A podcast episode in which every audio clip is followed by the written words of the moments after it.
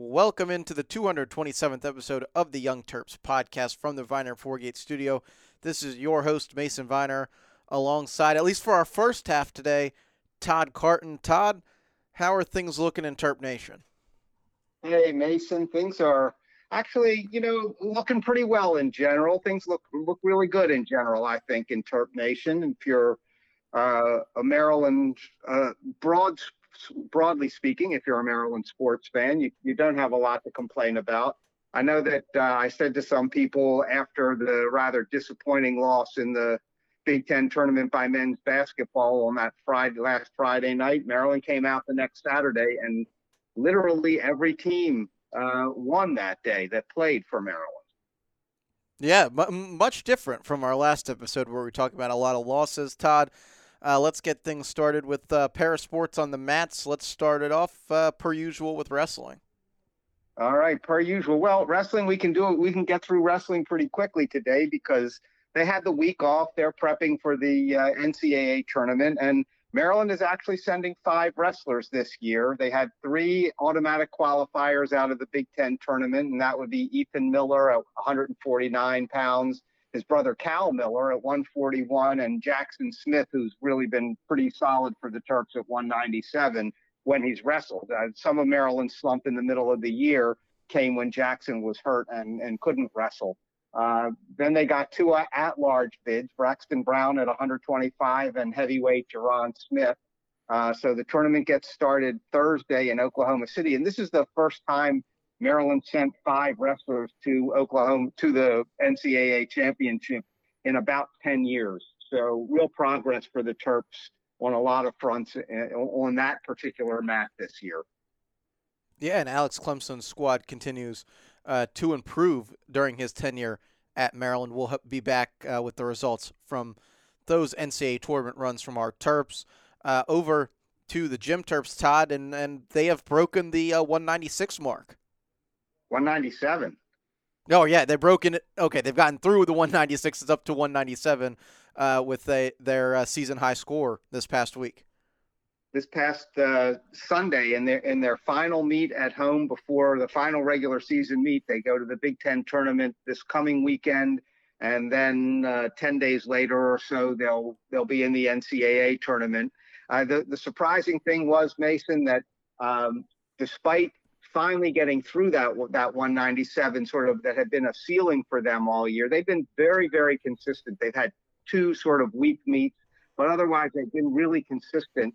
And uh, the previous season they were a little more up and down. Uh, but uh, despite doing that, they actually fell one spot in the rankings because Utah State had enough strength over the last week to jump over them from 22 to 21 and Maryland fell to 22, but that's still securely within the realm of NCAA tournament. You only need to be in the top 36 with your national qualifying score, which we talked about, I think, on 225 maybe. Yeah, I think every episode since the gymnastics season has started, Todd. Yeah, but we went into a, I, we had a detailed explanation of how that uh, national qualifying score is calculated. So there's there's really no way that Maryland can fall out of the top 36 with uh, this with just the one meet left. And we'll have their results from uh, the Big Ten tournament on our next episode. Uh, Todd, over to the courts with some tennis. Tennis, yeah. The you know we we've talked about how tennis is uh, just a, they're, they're living out of a out of a bus this month. I pretty much uh, on the road for every match for, in the month that they play in the month of, month of March, the month of March. Well, that's not exactly right.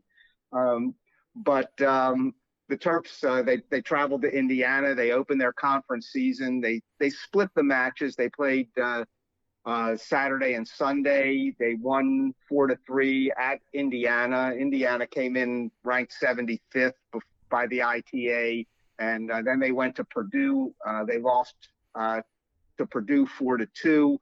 Purdue is number 50, Maryland uh, around 45. So that would have been an, e- an evenly matched, uh, two two evenly matched squads, and probably Maryland playing their second game in two, uh, in two days or their second match, set of matches in two days may have hurt them a little bit. And the Terps will head down to Memphis on Sunday to face a unranked Tigers squad. Uh, Todd, over to the baseball diamond. A bit of a bounce back week for Maryland, but uh, they played Maine. Yeah, exactly, and UMBC. So I, as I as I like to say, the Maryland's kind of in the middle of the America East segment of their schedule because they started uh, last week with a, a, game Wednesday against uh, UMBC. They picked up a 12-6 win over the Retrievers. They were tied 6-all actually going into the bottom of the eighth, and Maryland, Maryland exploded for six runs to, to lock that one up. And then they swept Maine uh, three three in, uh, in a row this past weekend.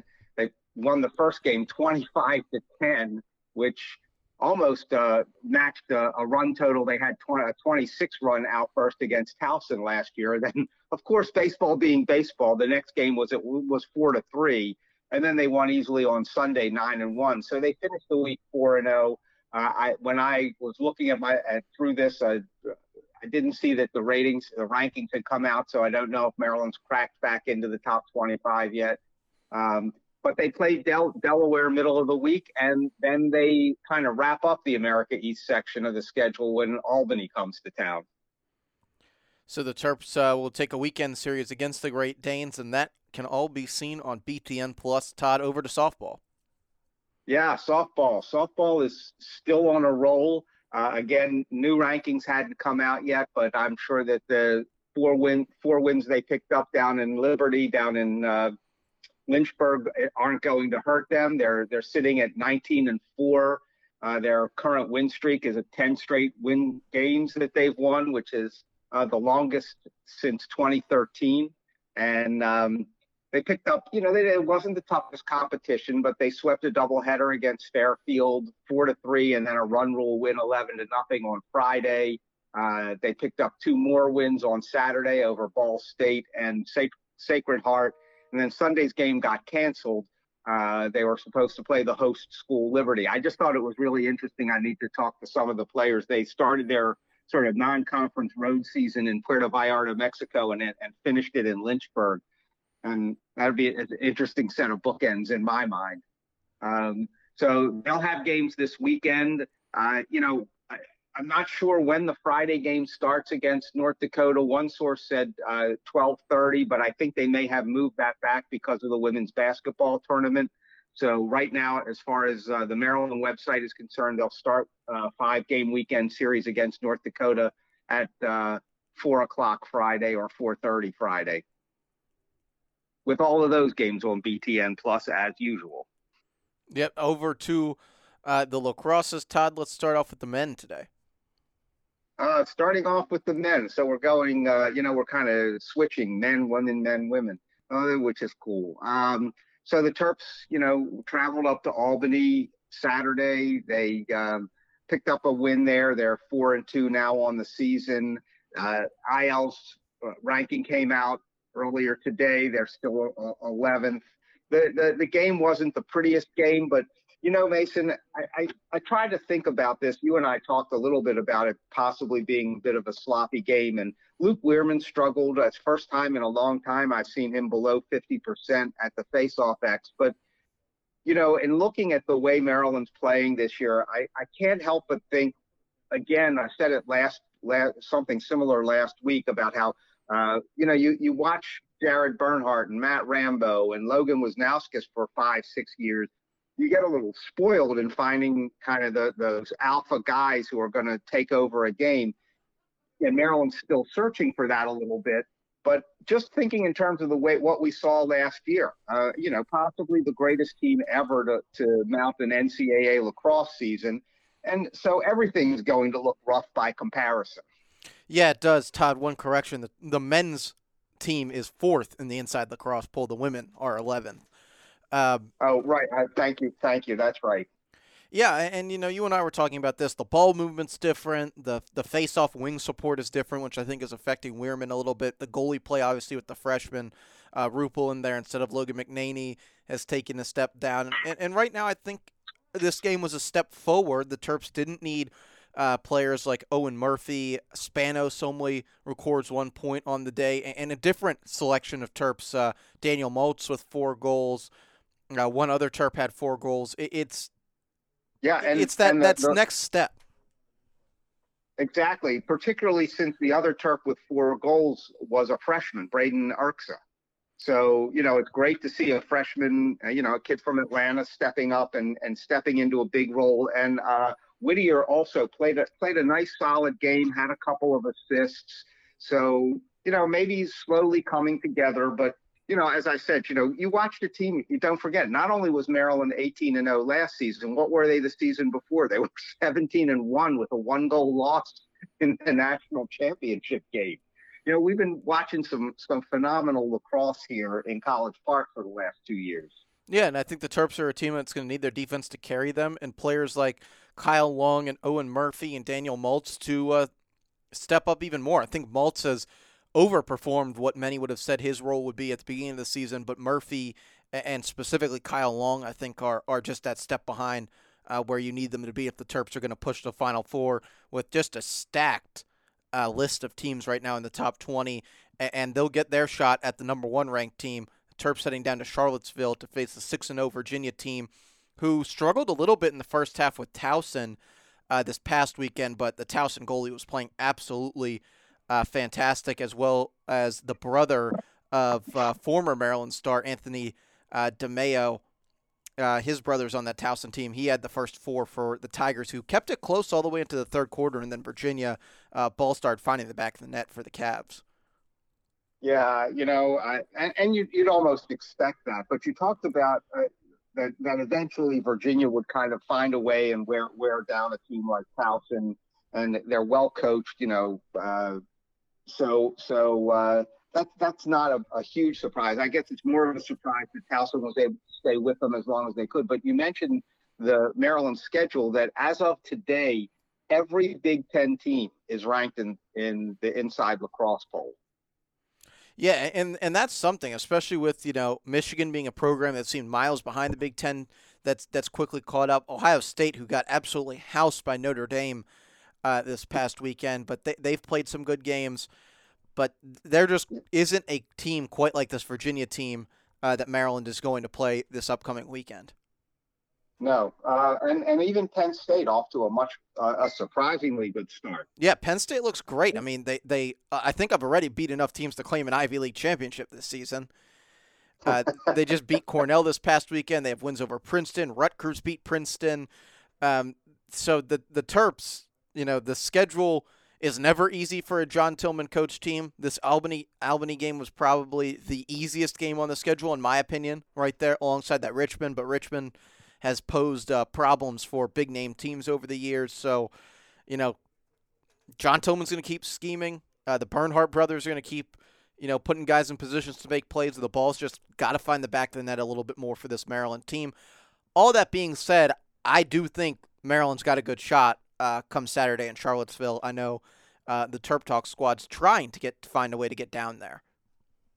Yeah, well, I you know I, I hope that uh, they they do find a way. I you know I'm not quite as uh, optimistic at this point as as you are, Mason, for for this game. I know that. Um, that, that Virginia's going to be looking for some payback, I think, and and I think that they are a bit more talented team this year than Maryland at this, particularly at this point of the year. Um, so, uh, you know, I mean, I hope that the, the Terps can keep it close and and um, maybe pull the upset that you're looking for. But you know, if if if I were a betting man, uh, I'm not sure I'd be putting much money on on Maryland's uh, chances this weekend. Hey Todd, if I were a betting man, I don't think I would really touch this game very much. To be completely honest with you, it's two teams that this point have kind of renewed what was once one of the best rivalries in college lacrosse. I think right now it is the best rivalry in college lacrosse, and I, I think that both teams are going to find another level. I, I, agree with you. The Virginia team with the uh, uh, his name slips my mind. The transfer from Vermont, the way that uh, the freshman from Calvert Hall Sutherland's playing right now is just a fantastic. And of course, Connor Shellenberger. Yeah, of course, Connor Shellenberger the way this you team know. is passing the ball right now, it, it it gives you flashbacks of the Maryland team from a year ago. I don't think they're that great. The goalie play is lacking a little bit for Virginia right now, and the defense just isn't quite as good. But the, the Terps have their work cut out for them. But if there's anybody that can scheme up uh, that a great plan in a week, it is John Tillman. Yeah, it is, and and you know, I mean, the, the thing when you talk about the the rivalry, what the other thing that's I, I I really enjoy about this is that the level of respect between Lars Tiffany and John Tillman. I think that there's just an enormous amount of respect and admiration between those two guys.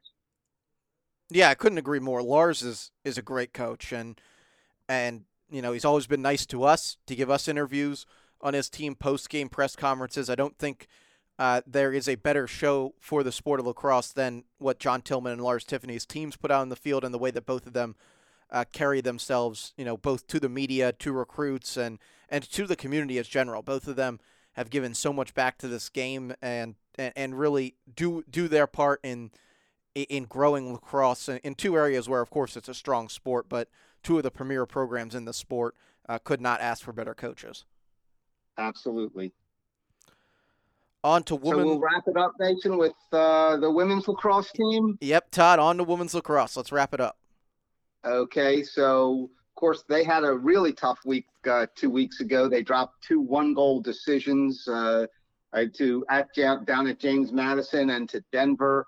Uh, but then they came in. They, they the schedule softened up a little bit, and and the Terps really took advantage of that. They kind of skated to a 22 to four win at home against William and Mary Wednesday. Then they went up to Philadelphia where they played not for the first time on that field, but they played Villanova at, Villanova for the first time, and and they cruised to that. They they bolted out to a nine to three lead at the half. They got it up to a point where they had a running clock for part of the game. They were up by 10 plus or 10 goals and uh, kind of sl- slid into a 15-6 win. Uh, looks like they have an emerging star uh, in Kori Edmondson, who was the number one rated recruit two years ago before having to miss last year uh, with a knee injury and their defense that everybody I think expected to be the strength of this team. Now again, they, are you know I, even even including the games against uh, Madison and and Denver, they've only given up 26 goals in the last four games. That's pretty solid defense,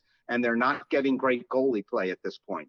Yeah, and I think that's the biggest stunner. Todd, correct me if I'm wrong. Is Emily Sterling just has not been the player uh, that she was even a year ago, and, and that's going to be I think the focus point, along with the ball movement and the offense for the Terps, is how they can get their goalie uh, to get hot again going into Big Ten play. One more non-con game for the Terps. They'll take on a four and four Georgetown squad uh, at SECU Stadium this week before uh, they play the number 22 ranked Rutgers Scarlet Knights Saturday at noon.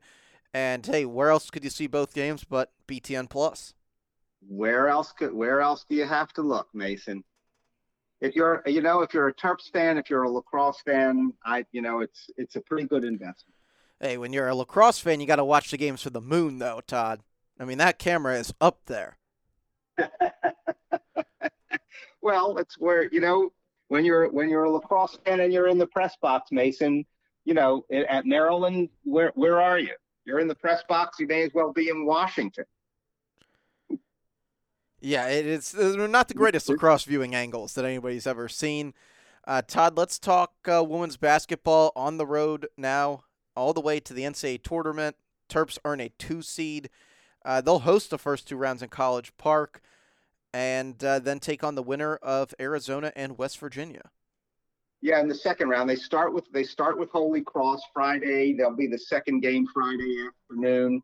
Um, and uh, so, so the second game will be the winners, obviously, of the first two on Friday. That'll come on Sunday. Um, Arizona coming in as a seven seed, and West Virginia as a as a ten. So Arizona probably be favored into uh, in the in that game. And you know, Mason, I've seen some carping on some some message boards and some Twitter folks who seem upset about Maryland having a tough road and Maryland, since they're in the same bracket with South Carolina and are going to have to go to Greenville and play them there if they get past the, uh, actually get get to the Elite Eight, they need to, to break through the Sweet 16 to, to play South Carolina. Um, you know, and people, so people complain that Maryland was the lowest of the two seeds, but I look at Maryland and what they did, which they exceeded expectations, but they did have two early season losses to two teams that aren't in the tournament. That would be DePaul and Nebraska. And, uh, you know, they, they didn't uh, beat Iowa again in the Big Ten tournament. I think if they had taken care of that business, just as the men had opportunities to take care of business and win some games that would have bettered their seeding. I think if the women had done done that, they would have bettered their seeding as well. Yeah, Todd. Let's take a look at the path. You already mentioned uh, Arizona or West Virginia being that second round game. The Terps' uh, first round game, barring what I would perceive to be one of the biggest upsets in, in women's basketball NCAA tournament history. The Terps, if they happen to find a way to lose to Holy Cross. Uh, what does the path look like, and and what's the potential matchup in that Sweet 16 in Greenville?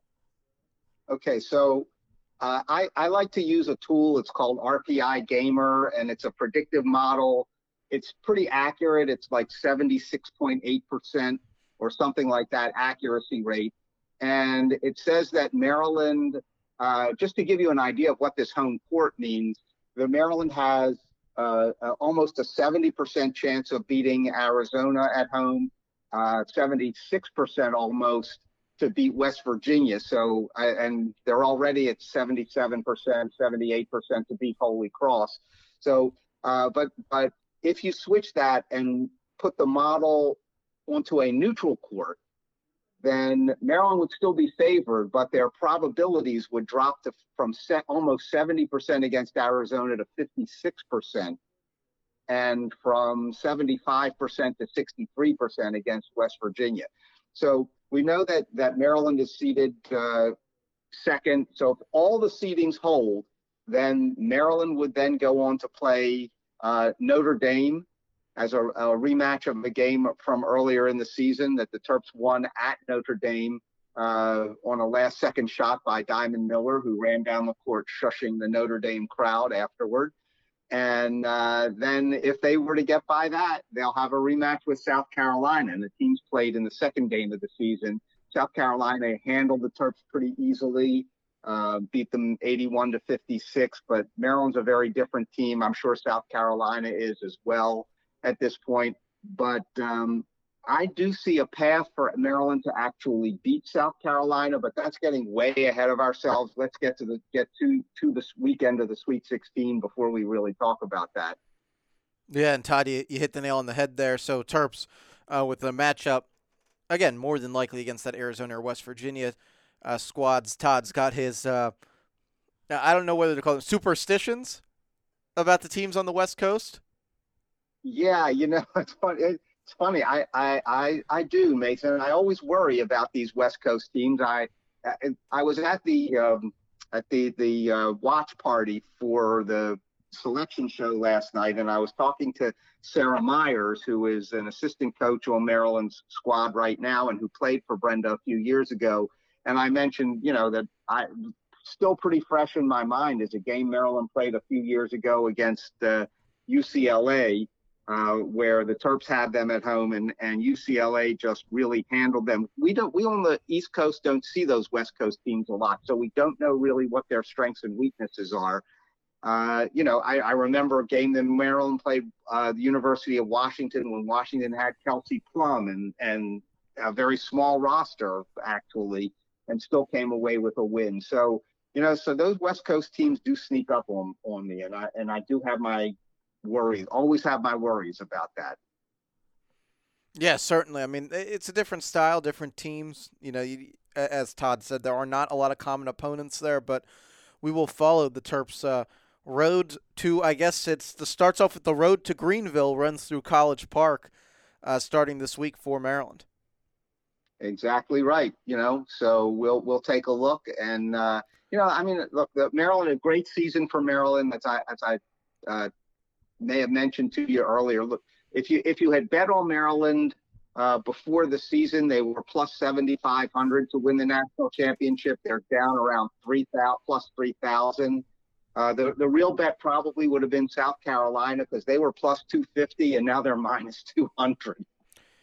Yeah, in my opinion, there is no better team than the Gamecocks right now. But the Terps, uh, hey, they may well they may have their second shot of the season uh, against that South Carolina team if they are to make it to the Elite Eight. But as Todd mentioned, it's not much of a neutral court down there in Greenville, but we'll have coverage uh, of the Terps' road to where is the Final Four this year? Dallas. Terps road to Dallas. uh, as it continues. Uh, I'm gonna I'm gonna say the Terps at least get to the Sweet 16. We'll see what happens from there. Oh well, yeah. Oh, that Sweet 16 should be.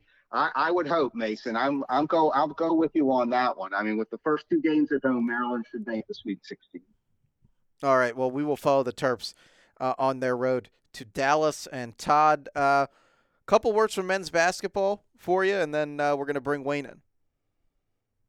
Yeah, bring in the guy who really knows men's basketball. You know, here here's what I'll say about. Uh, you know, I, I've seen some people once again, uh, some people talking about Maryland seeding and not really complaining about the seeding, but um, looking looking at it, you know, knowing that Maryland might have had a chance to play themselves into a better seeding had they made a deeper run in the in the Big Ten tournament, or had they picked up uh, some of those late road wins against Nebraska or Ohio State or Penn State. They had their they had their fate in their own hands to some degree, and uh, you know, I was a little surprised to see that West Virginia's uh, starting out with the wise guys uh, making Maryland a two and a half point underdog.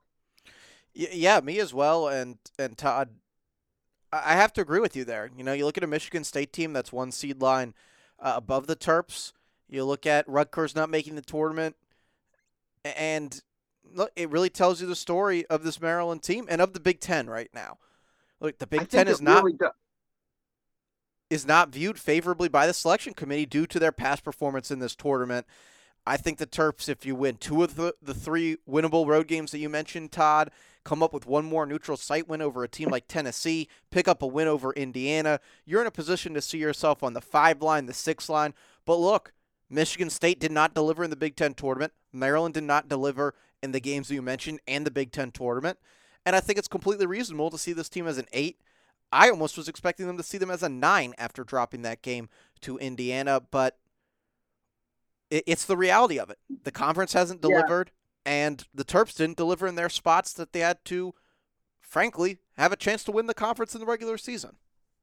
Yeah, eight, eight, nine doesn't doesn't really that that's really basically only the color of your uniforms in the first game because you're going to get the one seed and you know uh, uh, immediately after in the second round. So eight nine is is, is not a, a, big deal. But it, it's interesting, Mason. When when the the selection show came up, I looked at at the Big Ten and I thought the committee simultaneously found a way to respect and disrespect the Big Ten, in that uh, they they put eight teams from the conference into the tournament, I believe, which was I think was the most or tied for the most of any conference, and yet you know, they're basically all either eight, nine, ten play-in games. Most of those teams. So you know, they certainly didn't show a lot of respect. You know, Indiana at four, Purdue at one, and and much beyond that, you know, Michigan State at seven. Then you have Maryland at eight, and and a, a whole bunch of teams in that 10, 11, last team in, play-in games you know, so uh, again, uh, I, I, think that's simultaneously some respect and disrespect, which, yeah, is, after... which is perfectly, as you pointed out, perfectly well merited given um, what the Big Ten has done in the NCAA tournament uh, in recent history. You know, and I think a lot of that has to do with the way the game is played in the conference and the way it's officiated. Yeah, couldn't agree with you more there, Todd. Uh, last thing on the seating, and then we'll get to Wayne and talk about the games a little bit is the conference I think also made it really hard to evaluate it with the, just a lack of road victories in the league this year. It showed I think both the depth and, and the home court advantage of the teams, but it also gives gives a lack of quality wins, and it's a lot easier to get higher quad uh, victories, higher quality victories in the eyes of the committee with winning games on the road. There's a huge gap between what a quad one win is when you're on your home court compared to what when you're on your on the road. And look, teams like Maryland just didn't deliver that. Teams like Illinois just didn't deliver those quality road wins, and it, and it found them, I think, seed lines below um, what the fans definitely think. But look, this is what every bracketologist said Maryland was going to be, so I don't think there's too much room to complain. No, I agree. There's not a lot of room to complain. I think that that given the way Maryland finished the season, this is a, a very fair season. But and for me, again, you know, when, when once Maryland got to 10 wins in in conference play, regardless of the fact that they only had one road win, I was thrilled with this season. 20 wins for Kevin Willard in his first season, an NCAA tournament bid. Even though yes, it's a fairly experienced team, it's still kind of a cobbled together team, and and uh, I think I think they have already exceeded any real reasonable expectations we could have had preseason. Yeah, could not agree with you more, Todd. Uh, I hate to do this to you. I know you don't like predicting games. Do the Terps uh, make it to the weekend? Uh, I'm going to say that the Terps, you know, this is so hard, Mason, because a lot I think will depend on how the game is officiated. I think if if Maryland, I think Maryland makes it to the weekend because they have experienced guards, even though their guards don't have a lot of NCAA tournament experience. All right, Todd. And with that, we'll let you go, and uh, we'll talk to you next week. Hopefully, hopefully with a pair of teams we're talking about a deep March run with, but at least one. At least, let's hope so, Mason. Now we welcome Wayne Viner back to the podcast. Wayne, uh, it's been a little bit. We missed you here on the Young Terps. It's been a little bit, but you know, I do the football thing we got a lot of lacrosse to talk about, but today, focus is on a basketball game, or hopefully more than one, Mason. So thanks for having me in. Yeah, Terps, uh, an eight seed in the South region with the overall number one seed, Alabama Crimson Tide. They will start uh, their run probably today when you're listening to this. We're recording this on Wednesday night, the earlier segment uh, recorded a bit earlier in the week with Todd. Wayne Terps, West Virginia, um, a matchup that we saw back in 2015, but as you know, we've read if you watch West Virginia this year, a little bit of a different team. Yeah, yeah, they play Big 12 basketball. They're playing a faster, looser game. It's not that killer press they used to run when they were nicknamed Press Virginia. I was there in Columbus that night when West Virginia just out physical the Melo and Dez Wells led Maryland team. And because of the way the game was called, Maryland just couldn't physically compete. So at some point, we're going to talk about keys of the game. One of my biggest keys is how is this game going to be refereed? If it's a very physical game, I still think that favors West Virginia. What do you make of, of West Virginia and their metrics? Yeah, I mean, we talked about it with Todd a little bit uh, earlier. I think that West Virginia skews a fair amount of the metrics that are out there because they play the game of basketball differently than I'll take a I don't know, I believe everyone's favorite 10th or 11th grade math term. They play off of the standard uh, game, which throws off the standard deviation of all the metrics. West Virginia speeds the game up, they or they slow it down depending on if you can handle the ball or not. They really beat you up. They foul more than the average team. And all of those advanced offensive adjusted metrics, defensive metrics, they're based on teams that play more of your style of your Maryland, Duke, you know, ACC, Big Ten basketball. And, and while those are very, very different leagues, nobody's pressing the entire game. Nobody is trying to throw you off and make you so uncomfortable that you can't perform, you know, your basic functions on the basketball court. I think – it, it messes West Virginia's advanced metrics and metrics up against the team. Now, sure, if you're a great scoring defense or a great three point shooting team, those things still show, but things like advanced adjusted offensive efficiency that have been thrown around around this game, I don't really see West Virginia. I think, in my opinion, their metrics are a bit off. Okay. Um, so they, they don't play standard basketball. Maryland comes from the Big Ten, where the first to 60 often wins the game. But I mean, there's some numbers that you know that when Maryland scores 65 points in a game, they have some ridiculous record, like I don't know, 21 and two, that kind of thing. Where West Virginia, if you look at the same number, when they keep a team from scoring 65 points, they're ridiculously good as well. I was talking to Bruce we decided that this game is a battle to 65. If Maryland somehow gets to 66, pretty much statistically think the Terps are going to win. I've got some concern that Maryland, because they just play for the most part seven guys, they're a little bit worn out. Now, when you look at Jahmir Young's performance over the past few games, he looks a little worn out.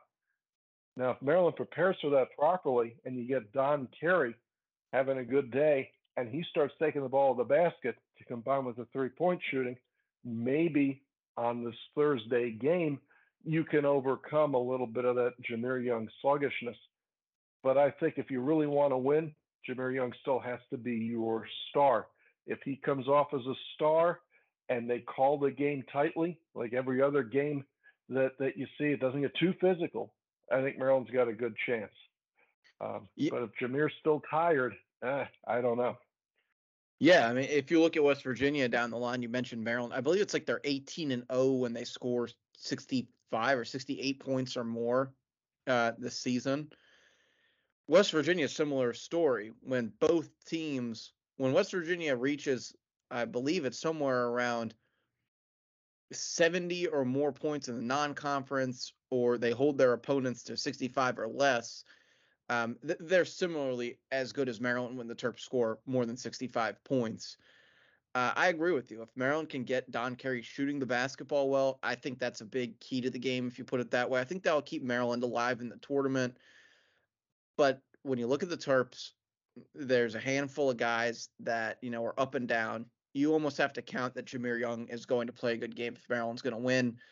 Don Carey, Hakim Hart, they have to put up you know, combined 25 or so points.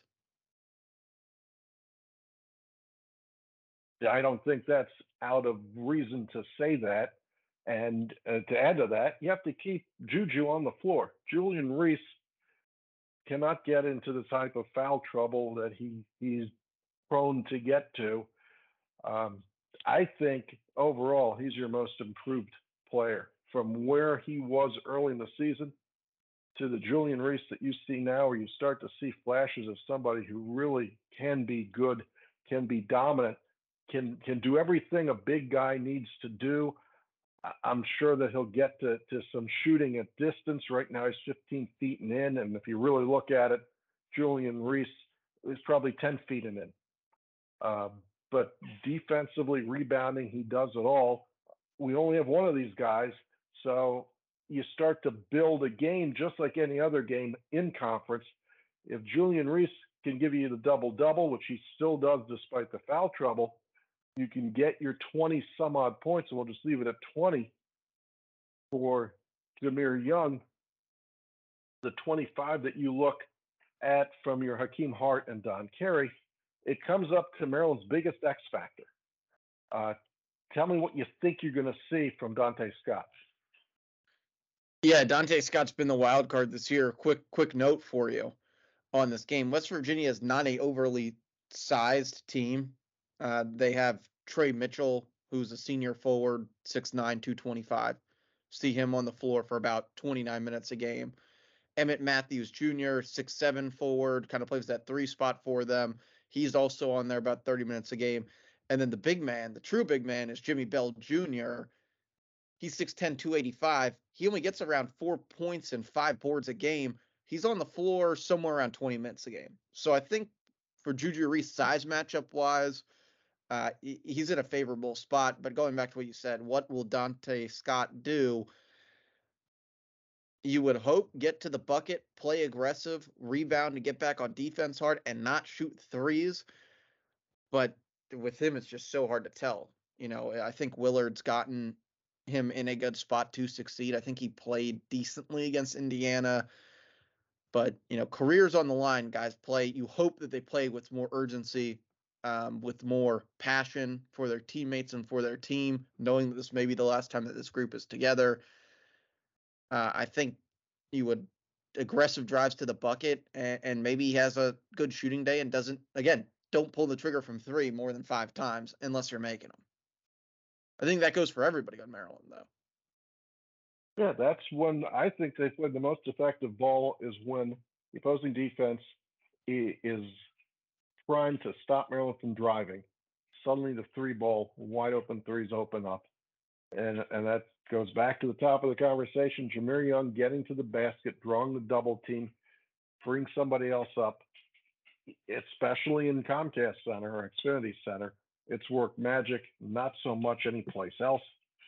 Um, but look, even if you win this game, and I think it'd be a big program mark, especially for Willard, who hasn't done so well in the postseason, to win a game that uh, experts say Maryland's going to lose, then you run into the number one, number one seed of Alabama. The thing I find interesting about this bracket is I, I think that probably it's either UCLA, Arizona, or Marquette. You can pick your best two seed.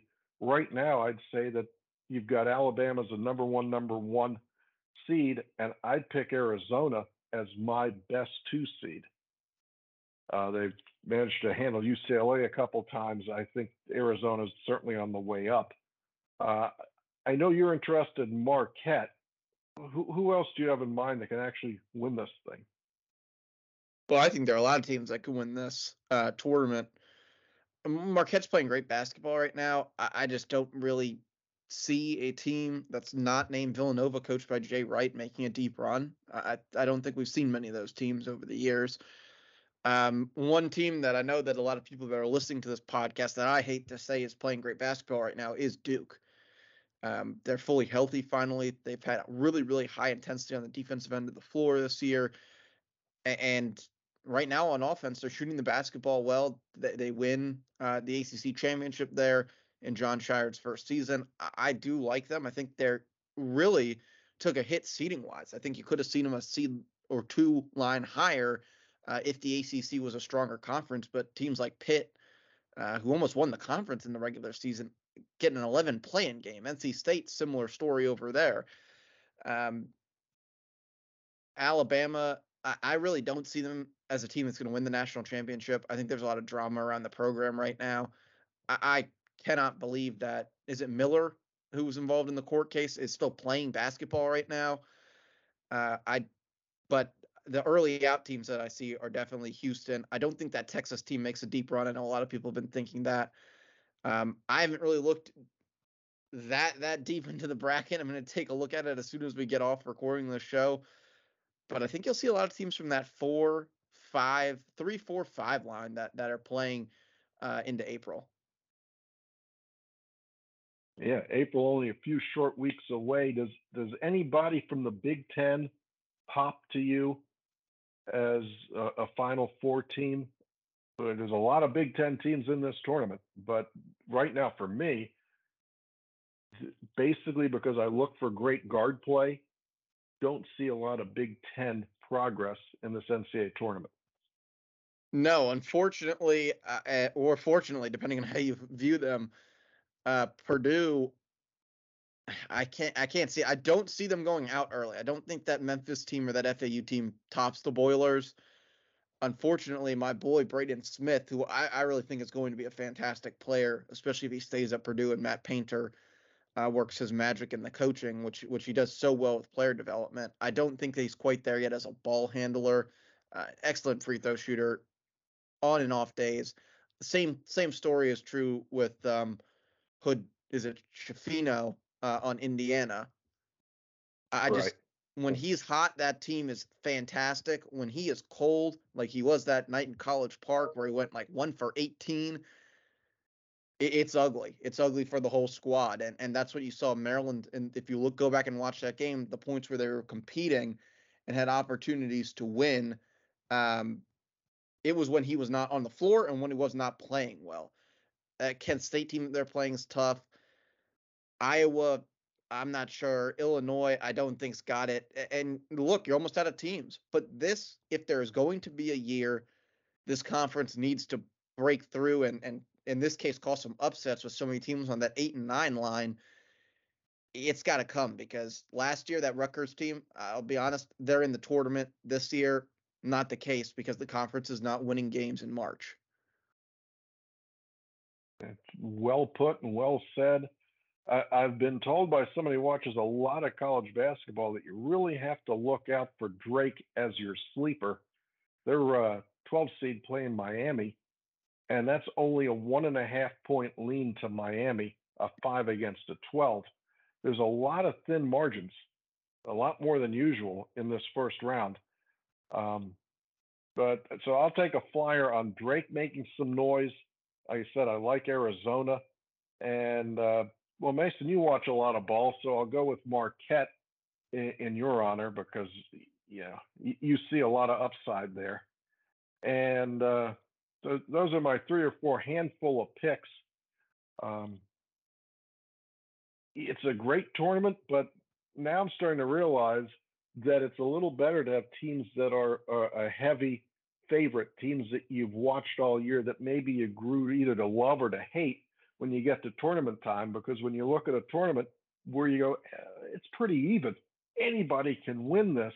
To me, that actually takes a little bit of the David versus Goliath out of the tournament. Not there's very few games, despite the seeding, that I would say actually comes across as an upset. Yeah, I would agree with you, especially with Vegas, you know, putting the lines out on the games the way they should be, and so many people watching that, you know, with sports betting legalizing really across the country at this point, uh, and and that being a big part of game coverage, the way people think about the games. It's on every score bug out there. It's seemingly pregame is you know what the favorite and what the over under is. Um, yeah, you know, a 12-5 game with a one and a half point line coming down the end. Terps uh, only what are they? The only higher seed that that's an underdog at this point. So it's not it's not gone crazy yet, but look, there are teams that are like FAU, 31 and 2 this season. They're a nine seed. That's a team that can make a run. Um, I, I agree. You know, a couple games that I like that I that I still see that more or less, like Kentucky Providence uh, in that 6-11 matchup. I, I really like that Louisiana team that's playing Tennessee. You mentioned Drake. So many of these teams, you know, they have talent. They hit the transfer portal. They pick up guys that are late in their careers that are looking for that one last run that maybe can't make it to that next level or don't get that sort of attention. And look, if when you pick up more veteran guys, it's almost like signing one year contracts in the NBA looking to win something big. A lot of guys are hunting for that opportunity. They land at these smaller schools that traditionally make it to the tournament to make it to this point. I think that becomes a big part of the story right now. And I, I also miss the heavy favorite that everyone's picking right now. I think it makes the bracket games a lot less fun because, you know, you can't really chalk them. You're, you're not going to see that many people take chalk. And it's almost, you know, all the skill out of it seems to be minimalized uh, this year because just there aren't really four one seeds, in my opinion. So if this is it for this Maryland team this weekend, before the next podcast comes out, what's your impression only being able to look at the season, the Big Ten tournament, of what Willard's been able to do with a team that's built very similar to that model that you just said, where there's a couple guys that didn't get to play in the NCAA tournament that signed on pretty much a one year deal to come to Maryland, and they actually did make the NCAA tournament. Well, I think that that's, you know, obviously it's an in depth conversation for after the season.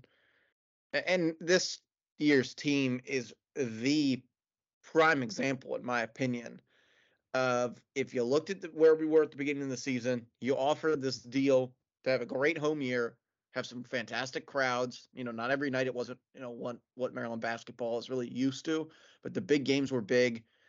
Um, it would you would almost think that you would be stupid not to take, you know, an eight seed in the NCAA tournament.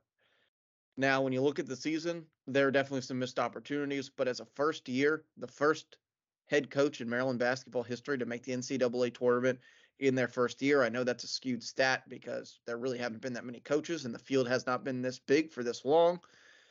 But I will say um, it, it, had to be the goal. The goal was to get to the NCAA tournament. Here we are. Now it's can Kevin Willard progress as a coach? You know, he's been on this eight nine line for a lot of his NCAA tournament opinion uh, appearances. Can he win a game in the tournament? That would be a step forward over, especially last year where Seton Hall had a really ugly exit.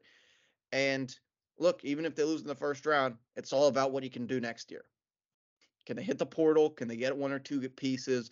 Take this great freshman class and really start to compete for Big Ten championships, even though they were in that picture for a while this year.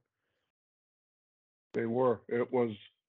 I, I checked the box and agree with you right down the line the part that stands out to me is over the past few years, you and I have gone to a lot of games and said it, it's just so hard to sell tickets, to sell this building out. Maybe the building's too big.